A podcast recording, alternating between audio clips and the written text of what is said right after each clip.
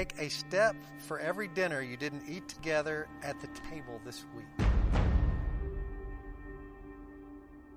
If either of you would say that work hours or work stress can be a barrier to enjoying time in marriage, take four steps forward.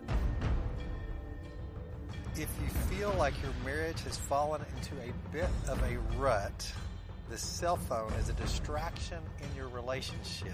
Did you go to bed at different times any night this week? Feel like life has gotten hectic and a bit overwhelming?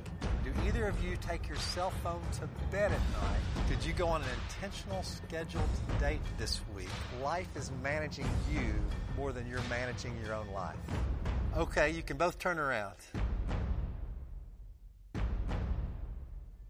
When you see the distance, uh, what one word comes to your mind? Alone, because we're really separated, really far apart. Sad. Sad? Why is that? Life. Uh, challenge. All right, let's get closer. Whatever we got to do. Sad because I want to be close to him.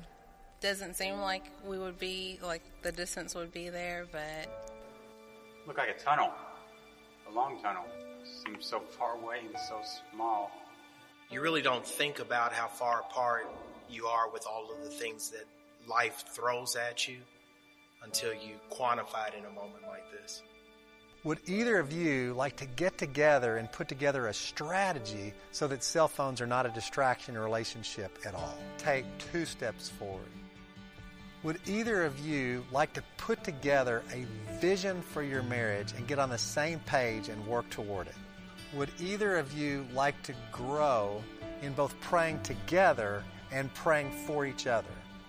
Would either of you like a better atmosphere in the home that's full of grace and peace? Would either of you like to learn to say no to some things so that you can be together as a family more often?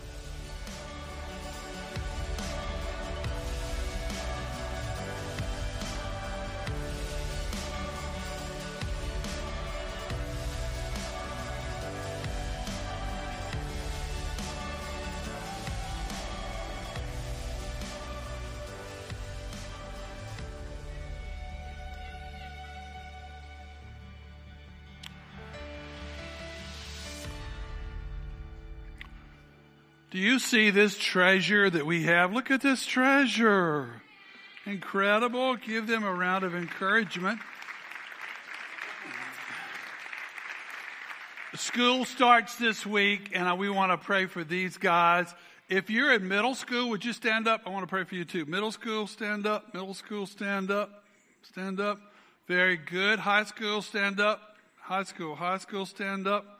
High school, college, stand up. Stand up, college. Grad school, stand up. Skip school, stand up. No, don't do that. Stretch your hand out to these beloved that we have, Father. The scripture says children are a gift from the Lord, and we thank you for every life. We pray as they go back to school that your anointing would be on them. For your protection, Father, give them good friends. I pray, Father, they would work with their teachers. They would be salt and light in every place they are. We bless you for them. And Father, we ask that you'd cover them with your grace in the ministry of angels. In Jesus' name, everyone said, Amen. Give them another round of encouragement, would you? Go ahead and open your Bibles to Ephesians chapter 5. How many of you have your Bibles? Let's see them. Hold them up. Excellent. Excellent. Well, Lord, as we study your word, we just need exceptional grace today. Difficult subjects. Your spirit can make them meaningful and life changing. So do that today. In Jesus' name, everyone said amen. We're going to do a short two week series on the beautiful mystery of marriage. Uh, say it with me, please. The beautiful mystery of marriage. Why, why are we doing this? Because we all need some help. This week we'll talk about the role that the Lord has asked the wives to play. Next week, we get to beat up on, I mean, we get to encourage the men. And because they, in this passage, actually have like three times the amount of responsibility here. So let's read this, okay? Ephesians 5, verse 22 Wives, submit to your own husbands as to the Lord. For the husband is the head of the wife, even as Christ is the head of the church, his body, and is himself its Savior. Now, as the church submits to Christ, so also wives should submit in everything to their husbands.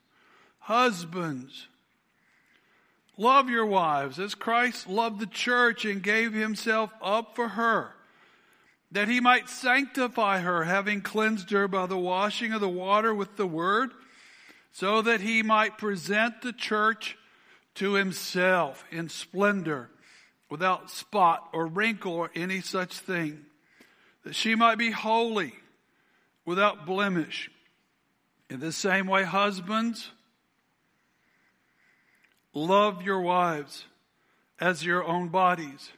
He who loves his wife loves himself, for no one ever hated his own flesh, but instead nourishes and cherishes it just as Christ does the church.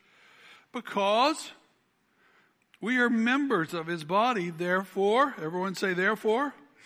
Man should leave his father and mother and hold fast or cling to his wife, and the two become what?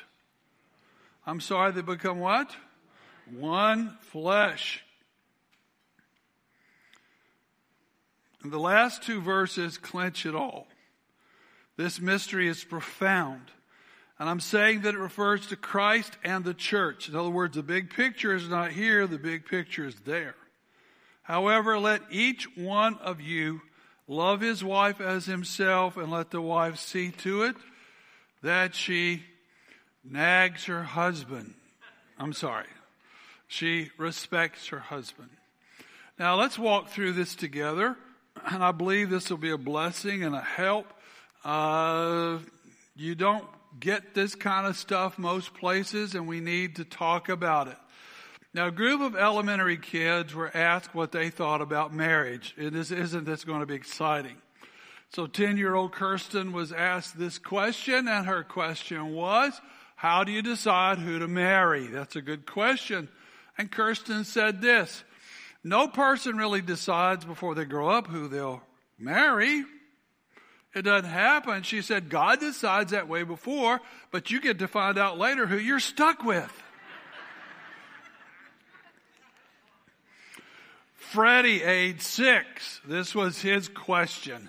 How can a stranger tell if two people are married? And Freddie's reply was, you might have to guess, but based on if they seem to be yelling at the same kids.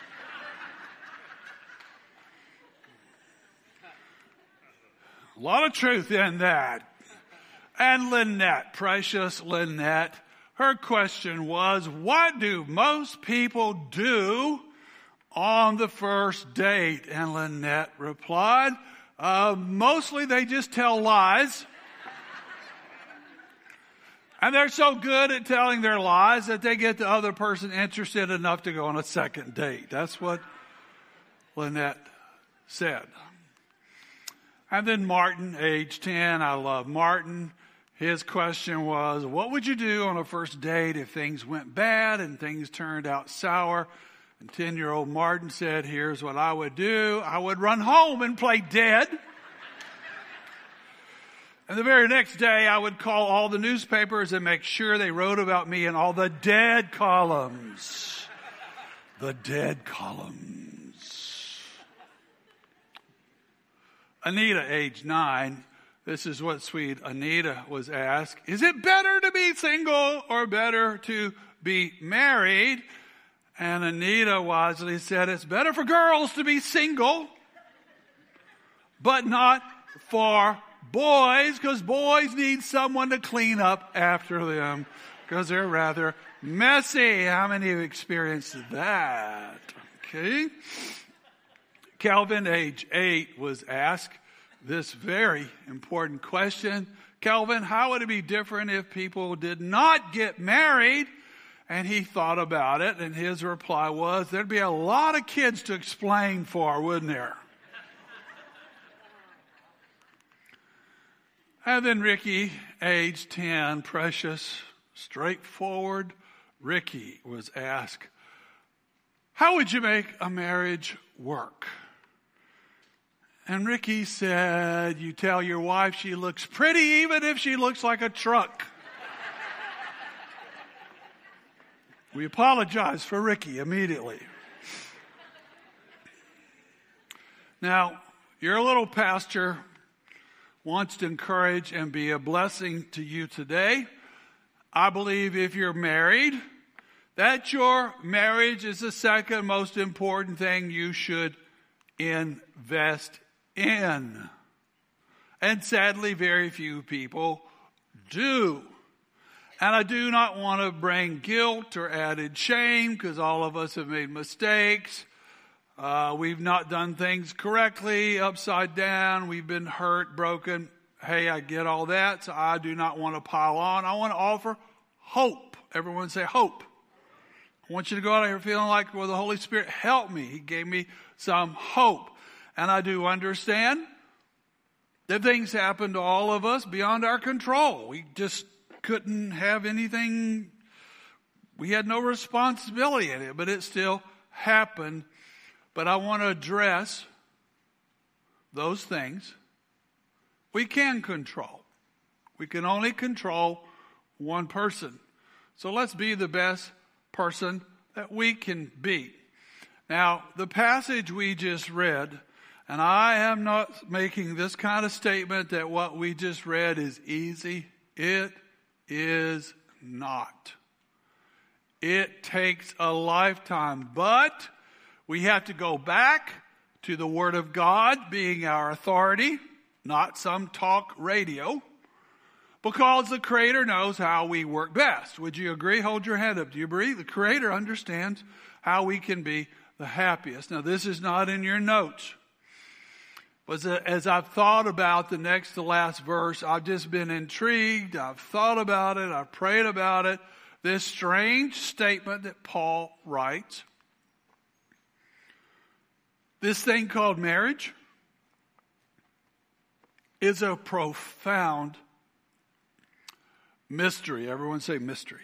It's, well, Steve, what do you, what does that mean? What do you think Paul was thinking? Well, I've got three things that maybe Paul was thinking. I've been thinking about it that this truth is so deep and it comes in layers that it's a mystery. And secondly, the beauty, if you've experienced any beauty in a relationship, it's only a tiny taste of what is to come. And third, for us that love Jesus, for us to obey Jesus, the Word of God, and do things His way, is going to impact far more than just our relationships and our family. It has a wide ranging impact. I believe that's why Paul called it a profound mystery. I do want to say this church and myself, and I hope you and your family hold up marriage very highly. If God said it was good, we want to say it is good. Now, today we're just going to talk. There's so much here. Thought I could do it in one week. Can't. We'll do it in two weeks. What is a wife's role? What is God calling a wife to do so she has success on her end? And the first thing, she needs to understand something. This is countercultural, but this is biblical. She needs to understand the scripture calls her husband to be the head of the family. Now that is so confusing and so many people just want to gag over that. My husband being the head, are you kidding me? Well, the Lord appointed him. And the head means the person that will lead the person that will lay down his life, the person, the first to sacrifice, the one to stand in the gap, the first one to serve, the first one to take responsibility, the first one to say, I'll guide. That's what the head means. The person that takes responsibility. It is indeed God's plan. It's the way we'll be absolute the happiest. Now, I just want to say, if it is God's plan, sisters, let your husband lead. Let him serve. Let him be responsible. If that's his calling, let him do that. Now, you say, Steve, I don't know how in the world I can do this. Well, here's the key. Here's the key. Are you ready? The key is mentioned early on in the passage. What's the key? The only way she can follow her far from perfect husband is that if she does it unto the Lord. King James says, does it unto the Lord. Uh, English Standard I just read says, you do it as to the Lord. Repeat it, please. As to the Lord. Well, what does that mean, Steve? It means a wife, a godly wife, has to focus on Christ first, not her husband. If she focuses on her husband, she's going to be disappointed. She's going to get discouraged, but you focus on Christ and let Him show you how you are to partner with your husband. Now, this is not in your notes, but this is just, this is just true. You want to have a good marriage? You got to do this. Get strong in the Lord. If you're strong in the Lord, you're going to be a huge blessing to the Lord, to your kids, and everybody you know. If you're, if you're strong in the Lord. But on the other side, if you are not strong in the Lord, you're part of the problem. And you're just as close to the Lord as you determined to be. You got 24 hours. You got 168 hours. Are you going to draw close? Are you going to spend your life on stuff that really is not going to matter 100 years from now? Point B. This charge is not based on whether one spouse is smarter than the other one or one spouse is stronger than the other one. And I've seen, man, I praise the Lord for strong women. There's a lot of strong women in this church. I married a strong woman. My mother was a strong woman. My grandmother was a strong woman. And I've met some women that could probably press me just like this physically. I mean, strong. And it's not based on how skillful a person is. The Lord has said, This is how I want it to work because is going to bring health to the home and health to the family. So both partners are meant to grow. If the wife grows and the husband does not, that's not good. If the husband grows and the wife lags behind, that's not good. Okay? Both partners need to grow. Here's where this plays in. If a wife consistently jumps ahead of her husband and leads, if she's not careful, the man she loves may never ever develop into the man God wants him to be because he doesn't have to. He doesn't have to wrestle. He doesn't have to struggle. He doesn't have to stand up. And what can happen is a man becomes passive. Everyone say passive. Now that is, that is a huge problem in our nation. It's a huge problem in the church. Not so much this church, because we have a ton of strong, devout, humble men that love Jesus. But in most churches, the men are very passive. Men, step up to the plate. Chase Jesus. Be a man of your word. Lead and support your family. You don't have to do it perfectly. Nobody does, but take responsibility. And you single ladies, don't marry somebody unless you see he's going to be someone that takes responsibility. And please don't raise passive children, especially passive boys. Our culture is so confused.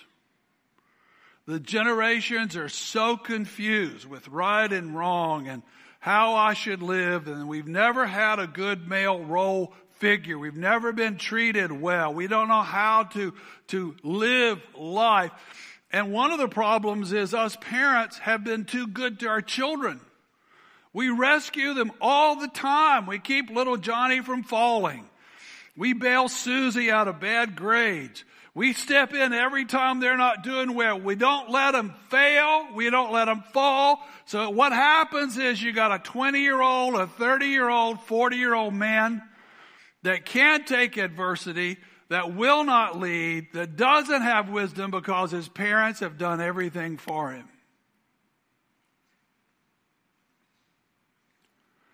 And what happens is he ends up getting married at 25. And that sweet, beautiful girl that marries your son, she doesn't marry a man, she marries a juvenile. She marries a 14 year old. And then she starts mothering him. And it's just a disaster. It is just a disaster. Now, what's the key? Here's the key two words she commits willingly to be subject to or submit to his leadership. Now, when I got saved in the 70s, this hadn't been taught in America in a hundred years, but all of a sudden this got taught in churches, especially non-denominational churches like us, and it got taught one way. Women, you are to submit to your husband and whatever he says you should do. And that went over and over and over. But they left out the other side. Husbands, love your wives as Christ loved the church and laid his life down for her. And these two words became ugly and distasteful. You talk, use these words with college folks today. It is just or women in their 40s today or even their 60s. It's nauseating. Why? Because the flesh does not understand the ways of God and doesn't understand the blessing of God. These two words are powerful. They're not a curse, they're a blessing. Now, gentlemen, if you are a gentleman, hold your hand up. Let's see your hand. Hold your hand up. Don't be passive. Go ahead. Go ahead. There you go. Thank you. Thank you. You cannot demand this to happen. And in the 70s and 80s and 90s, men would say, and I've heard it this year where men having troubles with their wives would open this passage and throw the Bible at them and say, woman, you gotta submit because the Bible says you have to. That is hogwash and they are idiots. Everyone say idiots. You are an idiot if you open this text and show it to your wife. That's going nowhere good. And you're foolish to do it. Now, what's the principle? This is not in your notes, write it on your margin. This is important. It's a leadership principle. If you have to tell people you are the leader, you are not the leader. You can tell a leader. You can, you can find out if you're a leader or not. All you got to do is turn around and see if people are following you. If you say you're a leader and there's nobody following you, you are not a leader. Very important. We lead by example, not by browbeating people. Now, the phrase be subject, the phrase submit, here's what it means it means to willingly take the low position.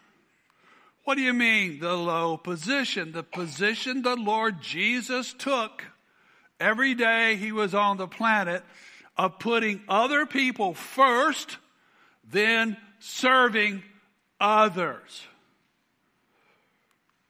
That's what this means. Jesus said, I did not come to be served.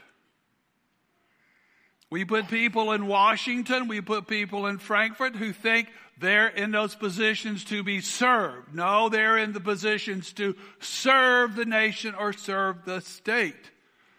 I didn't come to be served, but to serve. Everyone say serve. And to give my life as a ransom for many. This is what leaders do. This is what I attempt to do with my family, my wife, you guys in the city. My job is to simply serve. Now, this is important. Watch. This attitude is unqualified. What do you mean, unqualified? It means this is what you do. And you do it all the time. And you do it with just people, people you meet.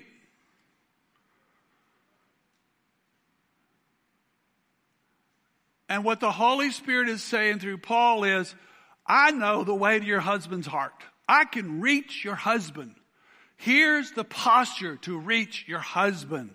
To serve him. If you want him to grow in his faith, serve him and I will turn his heart. And Jesus said the last night he was on the planet in the upper room, Tom got ready to go to Gethsemane. He took off his outer robe.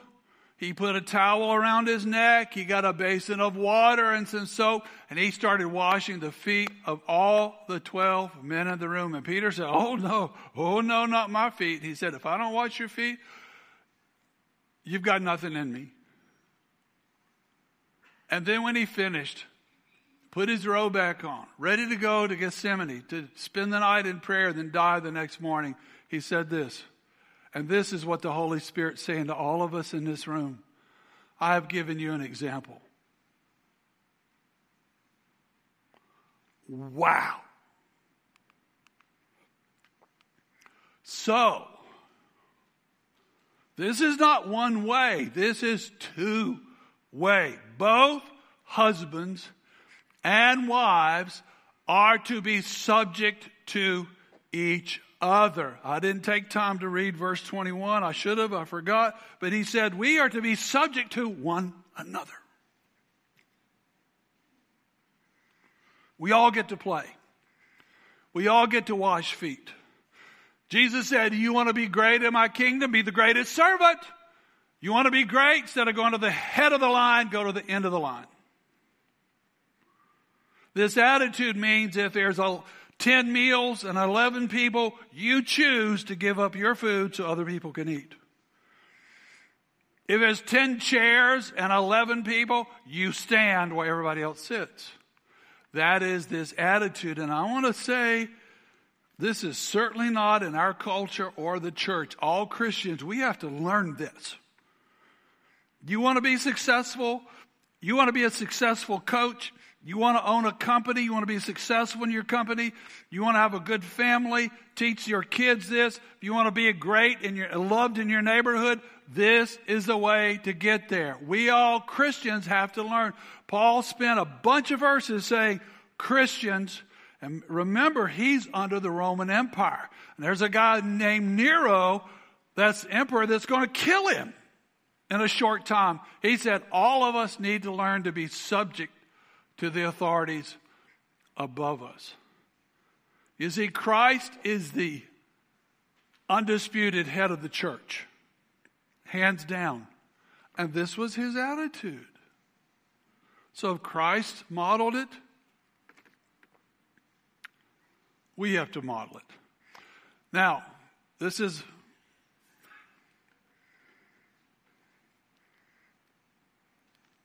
As far as I know, there's only one verse in the entire Bible. One, where Jesus described himself. He said, I am meek. Meek does not mean weak. A meek person is the strongest person in the room. A meek person chooses to deny himself for the benefit of others. And lowly, I take, Jesus said, the low position of the servant. I am meek and lowly in heart. Now, I hear people say things, and people say things to me in counseling. Sometimes they say, well, Pastor, I am not submitting to him, and I'm not submitting to anybody. And I go, well, go ahead and ruin your life. And you see what their life is like because when they say, I'm not submitting to anybody, what happens is because they won't respect the people the Lord put around them, even by position, they're going to end up getting no respect or no love or trust from anybody because they don't give it. If they don't give respect, they will never receive respect. I had a friend in Carolina. We were both knuckleheads. We grew up together in the same mobile home park. And my friend Billy, he was a hardhead. He was a hothead. I mean, he got thrown out of rooms, off teams, out of his house. I mean, because he just, he loved to argue. He loved to fight. He was a big guy. And one day he told me, I ain't taking orders from nobody. Nobody I will submit to. Nobody. And I just heard him and I'd watched the chaos in his life. Then he told me one day, guess what I did last Friday? What'd you do? I signed up for the Marines. I want to get out of this little town. Well, you're going to get out of town and you're going to Parris Island. Uh, and it'll be, yes, sir, and no, ma'am, and I'll make up my bed and I'll run 30 miles and I will say, thank you. They got his attention. Say this verse from Philippians 2, please. Do nothing from selfishness or empty conceit, but with humility consider one another as more important than yourself. You have a couple doing this? You got a great marriage. And this word deference, everyone say deference. We don't use it much in our culture. It's an English word, it's a powerful word. You know what it means? It means I'm going to deny myself to help somebody else. And we're to show deference and be subject to four areas in the scripture family, at work, if you don't do this at work, you're going to be always looking for a job because you're going to get fired every place you go because you're a knucklehead. And then the church, and then government. If you get pulled over by a highway patrolman, he asks you to step out of the car, you know what you should do? You should step out of the car. If he asks you to put your hands on top of the car, you should put your hands on top of the car. That's called deference. That's called being smart. Life, the sooner you figure this out, life is not about you, and neither is marriage about you. So don't get married for the wrong reasons. It's better to stay single. Point G. This is important. Let me give you a little grace here. What if my husband ask me to do something that is completely evil, to lie, to cheat, to do things that I know would not please a Father. You, the Bible says I should submit in all things. That's not what it's saying. If you're asked to do evil, the counsel of scripture is do not comply. If your company asks you to do what is evil, do not comply. Well, what do I do? Well, you need to do two things. Number one, learn to appeal to authority. Everyone say the word appeal. What does appeal mean? Don't just say no. Ask questions. Try to discern what the Holy Spirit is doing ask things like this Well, why are you asking me to do this? Another question to ask is What is your goal? What are you looking for? A third question to ask is Well, can I give you an alternative?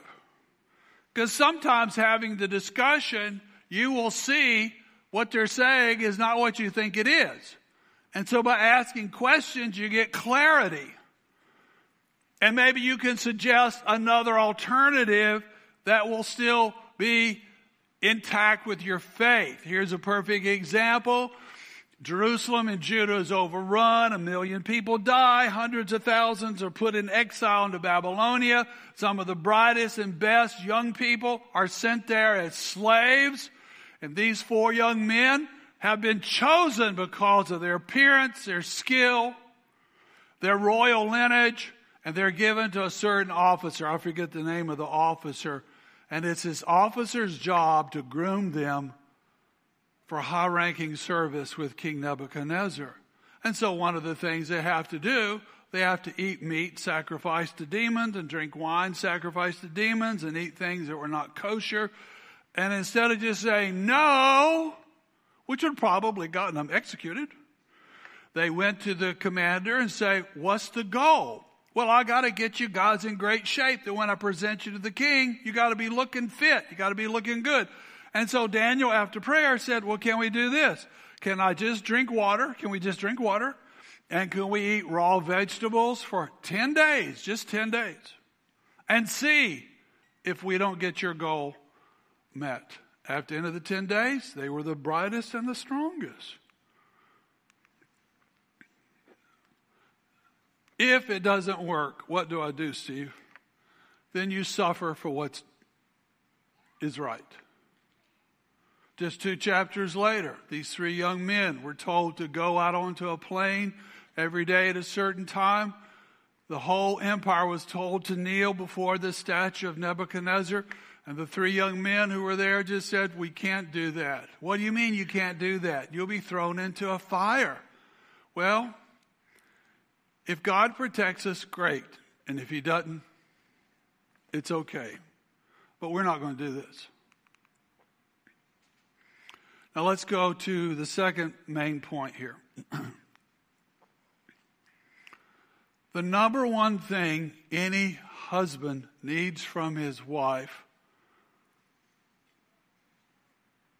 is a $60,000 F 150 truck. What do you think, guys? Pretty good? Trying to help you out here. Or how about a $2,000 really state of the art grill? How about that? Yeah, grill, grill or just hugs and kisses from mama. Uh, what does the Bible say? One thing he needs. Every man needs this from his wife more than anything else in the world. What is it? Respect. Respect. Well, I don't understand. Well, let me explain it. A wife naturally loves her husband. Why is that? Because in the garden, the Lord told the first woman that all her daughters and descendants, her heart would be for her husband. And I have found wives automatically love their husbands unless he destroys it. She gets her esteem from her husband. She feels good about herself because of the way her husband leads her and treats her and serves her. But here's what a wife does not do. She does not naturally respect her husband. The scripture always speaks to tendency. It always speaks to what is needed. It always speaks to the weakness. Because she has flesh, just like men, which means our fallen nature, what happens is even on her honeymoon, the husband looks at her husband and she sees what he doesn't do right and she focuses on it. And he may do eight things beautifully, but two things disappoint her. And that's what she's going to talk about and focus on the two things. And I just want to say, nagging a husband, criticizing a husband, never motivates him to change his way. It does not happen. It will not happen. Saying it again. Ladies, say again, please. Again. Say again, again. Say it again, say it again, say it again. If I just tell him one more time, if I raise my voice, if I just keep bringing it up, he will get it. No, he won't. He's a man. Staying on that old horse is not going to work. I have men tell me I come home at six o'clock and I get hit with this barrage of what I'm not doing and what needs to happen. And I think after all these years, I don't even want to come home. Home is supposed to be a safe place, a loving place, and it actually demotivates him. Want to show you a biblical picture? It motivates him to do less. You want him to do more. He's like a mule. He just sits down in the traces. He goes, ain't gonna do it. Ain't gonna do it. Not happening. No, no, no, no. And if she continues belittling her husband over time, one or two things will happen. He will get angry and fired up and he will retaliate and flip it on her. Then you got this boom, boom, boom, boom, this argument, yelling. Is there yelling in your home? Sometimes some people throw things in their home. Or the other thing happens, he just takes the verbal abuse and he diminishes. If he starts out this tall, inside he goes down, down, down, down, down, down over the years until, watch, he just retreats. He pulls back. He stops trying. He checks out. He watches TV, Facebook,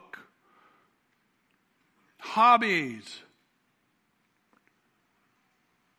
And he will find other avenues, other avenues, he will find other avenues to get the respect he needs. If he gets respect on a basketball court, that's where he will go.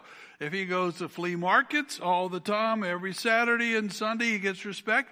That's where he will go.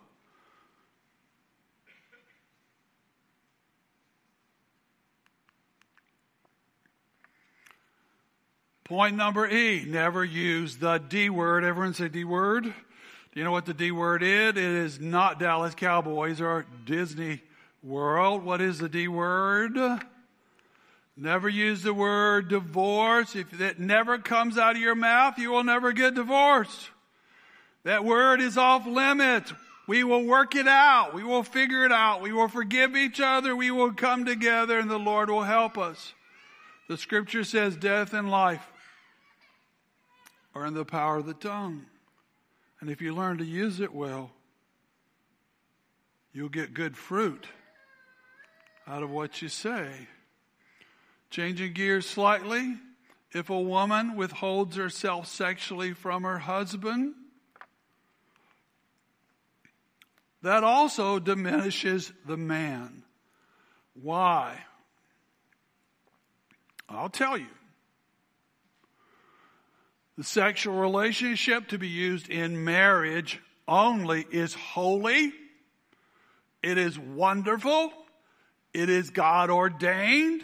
That experience is a blessing because a godly wife can offer this to her husband and she's the only one out of four billion women that can offer this to her husband. She's the only one. On a consistent basis. What is a consistent basis? Uh, once every five years. It's a joke. I'm teasing. You guys didn't laugh. I don't know. The issue is a wife imparts life to her husband. And her husband is not about pleasure, it's not about lust. And a husband imparts life to his wife. It's not about pleasure, it's about affirmation. And she's the only one that can do it.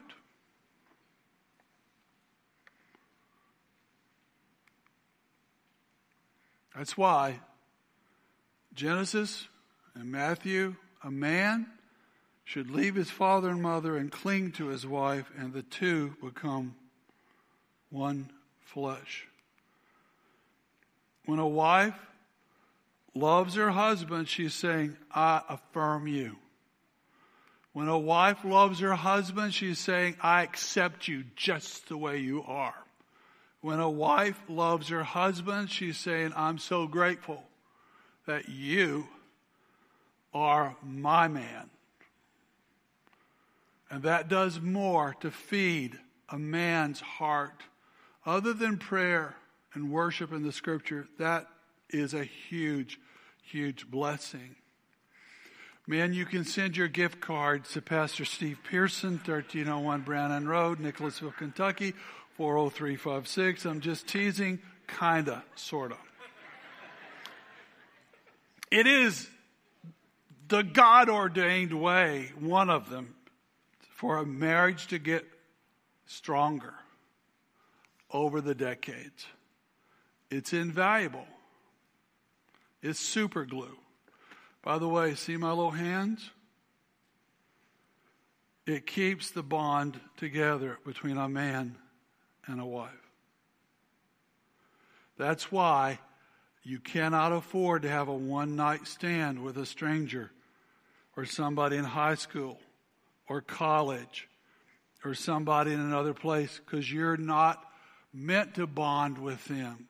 Because when you have sex with somebody, your mind bonds, your heart bonds, your spirit bonds, and your body bonds. To do that with people, you had 10 partners there in college, crazy, but it's like pouring super glue. Every time a new person comes into your bed, and you just fill your hands with super glue, and then you pull them apart, it's painful and damaging to your life. It also shuts the door on deadly temptation that Satan brings to every marriage. You got to keep that door shut. You don't want Satan coming in there and stealing anybody's heart or affection. Let me share this verse from Corinthians. The wife does not have authority over her own body, but yields it to her husband. The same way the husband does not have authority over his own body, but yields it to his wife. And this last part, would you read it, please? Do not deprive each other, except perhaps by mutual consent for a time, so you may devote yourselves to prayer. Then come together again, so that Satan will not tempt you because you didn't have self control. Learning to respect a far from perfect husband is a miracle. Do you know why it's a miracle? Because only the Holy Spirit can change your heart.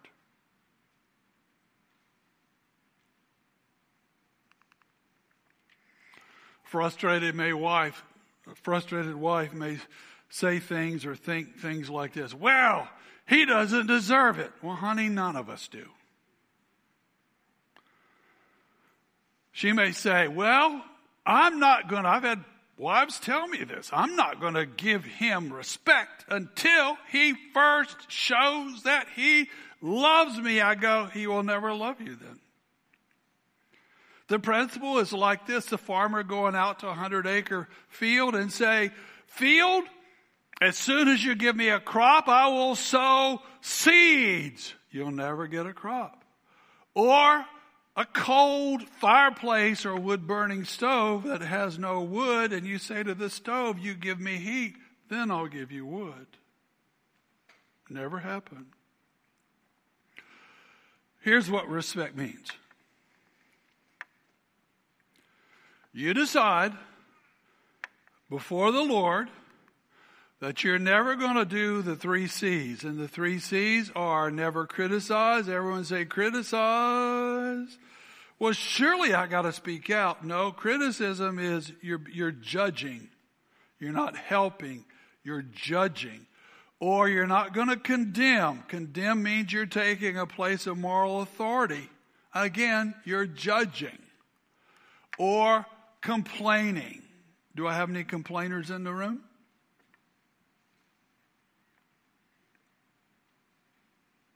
Two things have stopped me from complaining. One is going on mission trips. I've had experiences around the world that just tell me I'll never complain again about how I'm treated or who loves me because I've had a roof over my head. I can go to the doctor. I can go to the hospital. I have money in my pocket. I have a wife that loves me. I have clean drinking water. And I have too much food. So therefore, what I've seen, I've never been arrested for the gospel. I've never had a gun put to my head. So therefore, I just don't complain.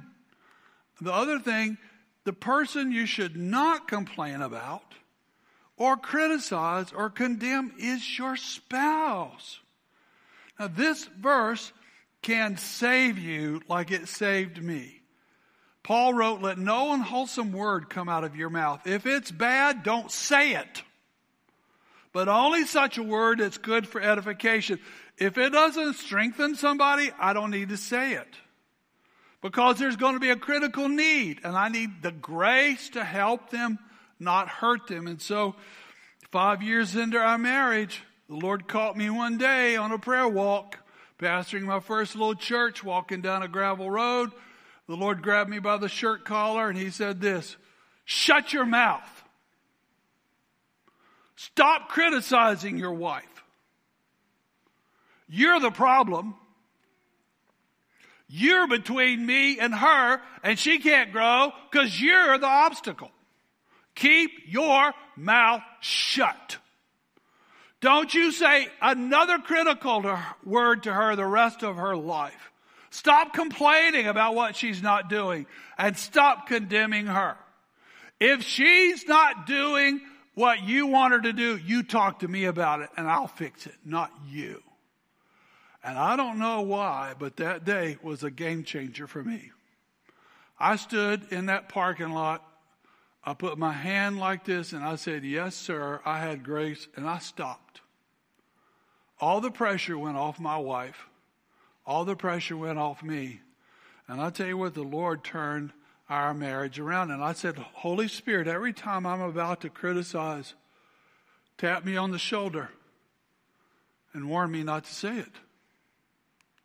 Well, if I don't criticize, what, how do I address things? Here's the word. The word is you need to evaluate everything like I do because you're responsible, I'm responsible then I want to look for correction. Correction means I want them to do well.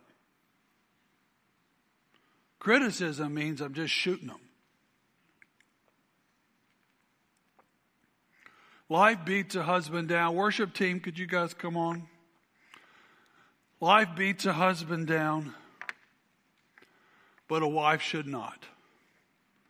A wife's job is to lift her husband up because you are one flesh. One of the first weddings I did, the couple came back to counsel with me. The guy was a construction worker. He was a big, burly guy, and he was just abusive to his young wife. I was trying to get his attention, and one day we're sitting in my office, and I said, Do you carry a big knife? He said, I sure do. I said, Would you pull it out? And He pulled it out. I said, Would you open it? So he opened it.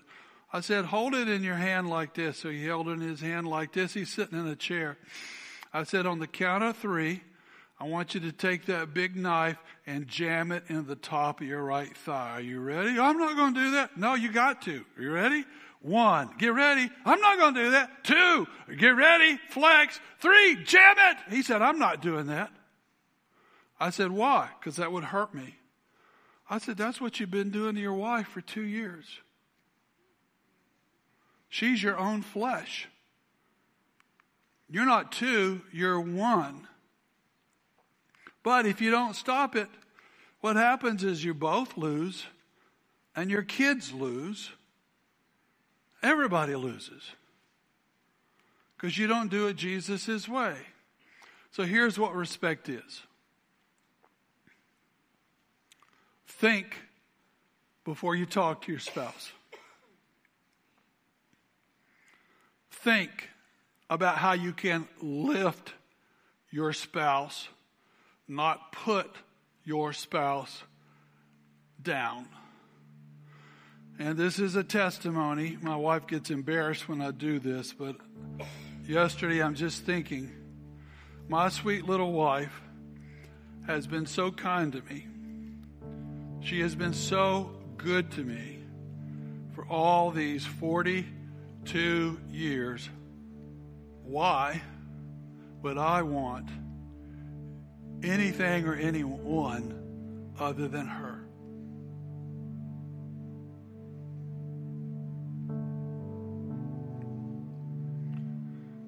Because each year we've gotten better at serving and loving each other. And I love going home to my wife. She is my best friend. So, what you do is take your resentment. We're going to have an altar call in a few minutes, and some of you have got a bag of resentment and you're carrying it around for your spouse. It will kill you. It will destroy your home. You have to let that stuff go. Well, what do I replace it with? How about replace it with gratitude for what you do have? Gratitude for what he is doing rather than what he's not doing. Replace it with that. And every time that old boy, whether you've been married two months or 20 years, every time he gets it right, try to find one thing that you can praise him for. Because he gets it at work, he gets it from his friends. But if he never gets it from you, why would he want to be with you? Because what you praise, you get more of. We've always loved animals, and a number of years ago, we got a black lab that we named Jake. My wife was such a good dog trainer with Jake, and he was such a good dog to our family. And my wife, every morning, as Jake was waiting for us, he sometimes would be at the door because he wanted to go outside, and she would say this. I don't think it's biblical language. Maybe it is. She'd say, Jake, want to go poopy? Maybe a pastor's not supposed to say poopy in church, but I just did. You want to go poopy, Jake? And Jake would just go, yeah. His tail would wag and his mouth would be happy. And he would just go, yeah, mom, I want to go do my beeswax. And so she'd let him out. He'd run out on the deck and he'd run down the steps. He'd run, do his business, and then he'd come back because mama would be saying, Jake, come here, Jake. And he'd come up so happy and she'd start rubbing those ears. And he'd be so happy. And then out of my little wife's mouth would be this, good Bowie. Everyone say it, good Bowie. And Jake loved that. But over the years, I noticed something I didn't pick up right away. When I did something right, my wife would come up and rub my ears. and she'd say, Good Bowie. And my tail would wag, you know? She, she could get anything she wanted. Just rub my ears and say, Good Bowie. Pat me a little bit. Ladies, I'm telling you, it works. It works. So if your marriage kind of looks like the garden is overgrown with weeds because you're not where you should be and it's not fun and you fight, you argue, you sleep in separate beds. Let me show you another picture. If that's your marriage, wouldn't you rather have it look like this? You, you know the difference? It's investment. What are you investing? What are you putting in? We are blessed as a church family. We have a marriage ministry called Grace Marriage. Sue and I have been in it for years. You know why? I want to love her better every year. I want to enjoy her more every year. And I have to be intentional about it. And so we meet this coming Saturday, four hours, 8.15 to a little bit after 12. Costs about 50 bucks, but if you don't have the money, we'll pay pay it for you. We got one more in October. You can register online or you can just show up. We'll help you. And we don't embarrass you. You don't talk about your stuff in front of everybody, but you just learn maybe one thing how to say thank you and let's do this together. Let's treat each other better this month. Now, hopefully, everybody's got the Lord's table. Hold it up if you got it. We're going to do this a little differently today.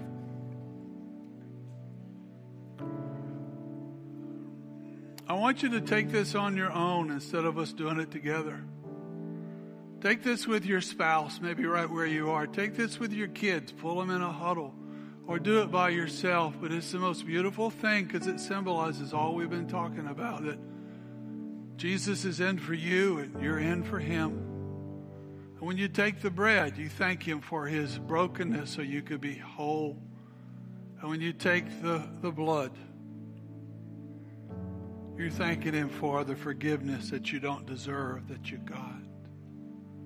So you can come to the altar and do it. You can come as a family. You can do it right where you are. But our brother Luke, who I love so much, has written a song about the Lord's table.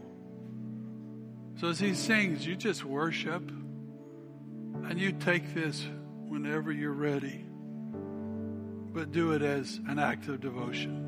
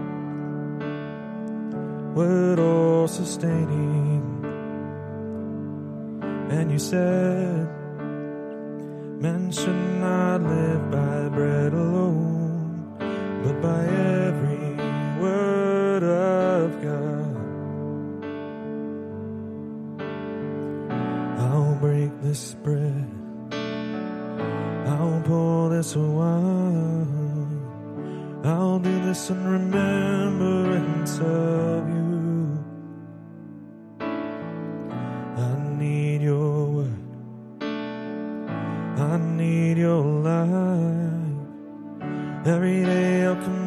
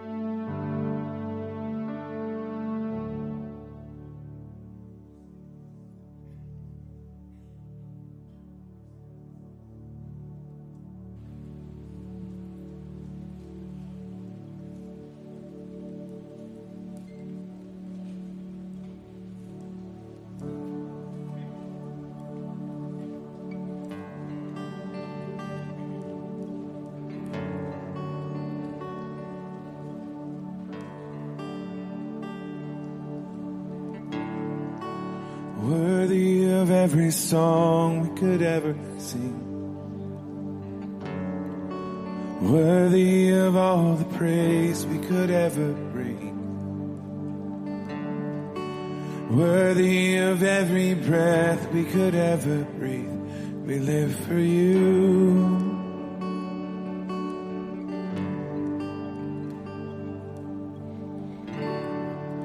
Jesus, the name above every other name.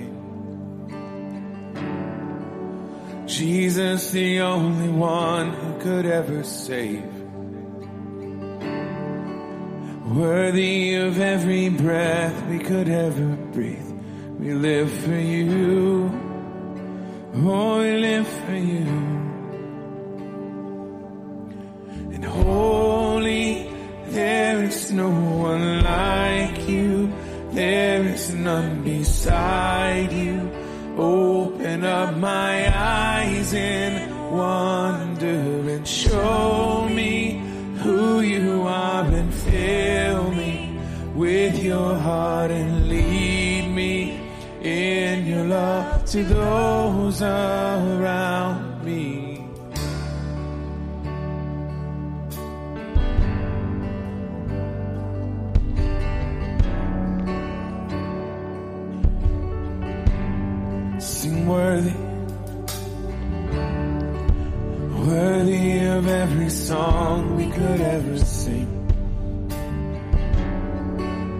Worthy of all the praise we could ever bring. Worthy of every breath we could ever breathe. We live for you. Oh, we live for you. Jesus, the name above every other name. Jesus, the only one who could ever save. Worthy of every breath we could ever breathe. We live for you. Oh, we live for you. Sing holy and holy. There is no one like you. There is none beside you.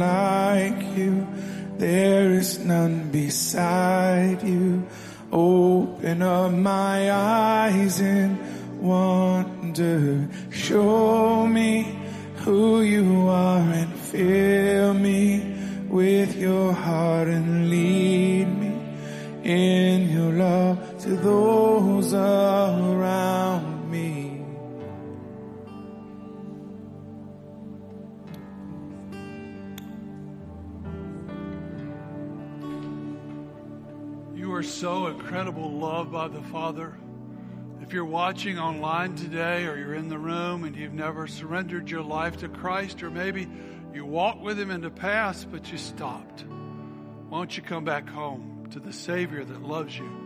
Why don't you just pray with me now and say, Lord Jesus, be my Savior, my Lord, my Master, and my King. I've messed up my life, but I give it all to you. Rebuild me from the inside out and make me your child, and I will serve you all the days of my life as you give me strength. In Jesus' name, amen. Have a great day. There's people here to pray with you on the sides. Pick up your children. Serve Christ well. Thank you for joining us online at Church of the Savior today. We hope you are encouraged to pursue God and grow in your walk with Jesus. If you made a decision to follow Jesus for the first time today, please reach out to us. We would love to help you take your next step. Please visit our website for more information on upcoming events and how you can connect with the COS family. There is also a prayer request form where you can let us know how we can pray for you. Thanks again for tuning in. Hope to see you next week.